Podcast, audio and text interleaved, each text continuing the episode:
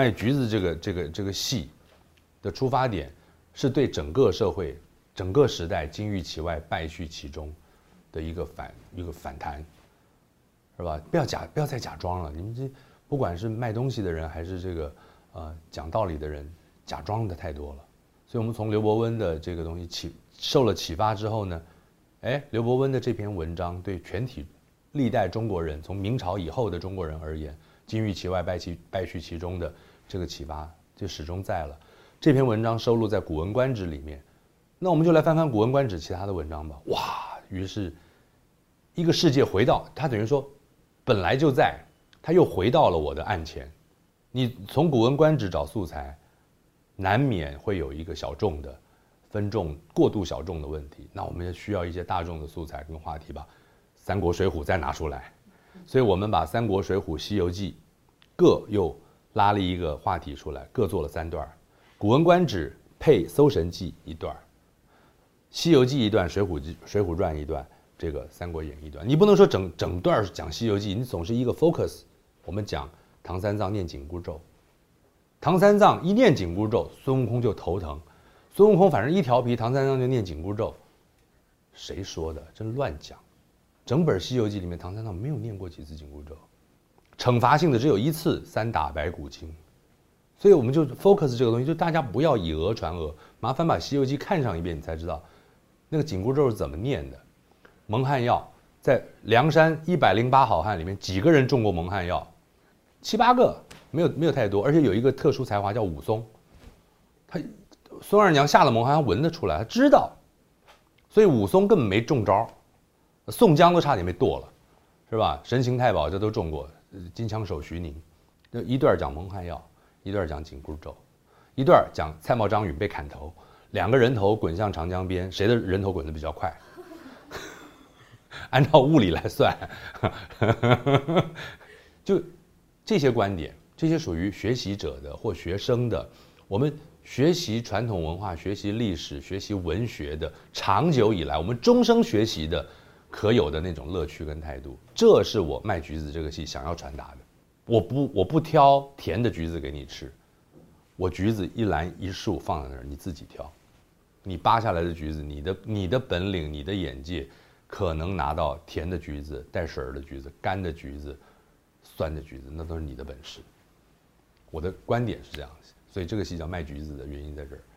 就一九八七年解严嘛，我是一九八八年大四嘛，一九八九年大学毕业嘛，就是就是那时候，最对世界敏感、最想要投入到这个世界上来的那个冲冲冲动的那个年纪，而那两年刚好又得当兵，到了部队里面，部队里面那些觉得自己有荣誉感的事情，跟觉得那些这种事情怎么还存在？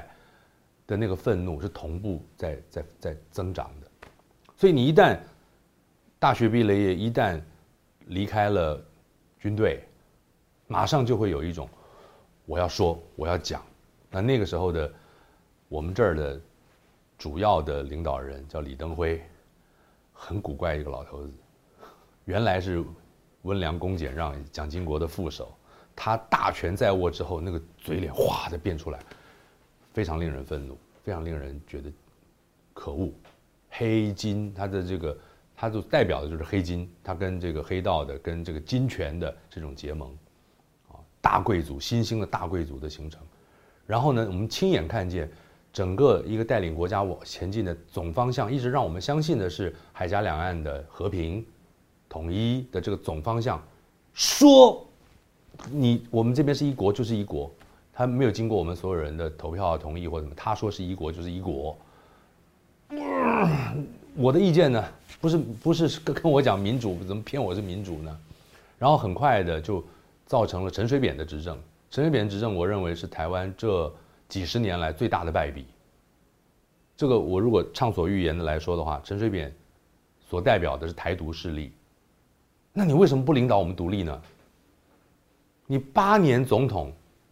你所代表的就是台独的这个概念，你并没有带领，因为你执政的关系，带领我们成为一个真正独立的国家呀！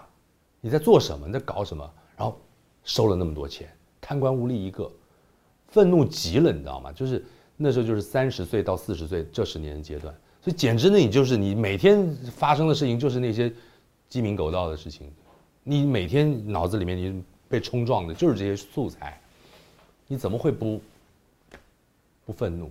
所以那时候写了十八层公寓啊，就这就这路的东西啊，对吧？影剧六村系列吧，影剧六村战国策啊，战国的厕所哈，因为抢厕所而战，拿眷村当做一个影子，一个一个一个一个影子象征，其实说的就是历史，而且是秦汉、唐宋元明清这样的历史。轮到小刘输钱了。哦，输到后来呀，实在沉不住气了，连续三次离席呀，到那村口啊算命的诸葛叔叔他们家，请诸葛叔叔啊来帮忙摸牌改运。诸葛叔叔拗不过他呀，只好跟他回来，随便在牌桌上摸了一张牌，得是什么？东风，借东风，自摸了一手大四喜呀。东南西北风全齐了。小刘就靠着这首大四喜保住了半壁江山，从此孙刘曹三家约定共管厕所。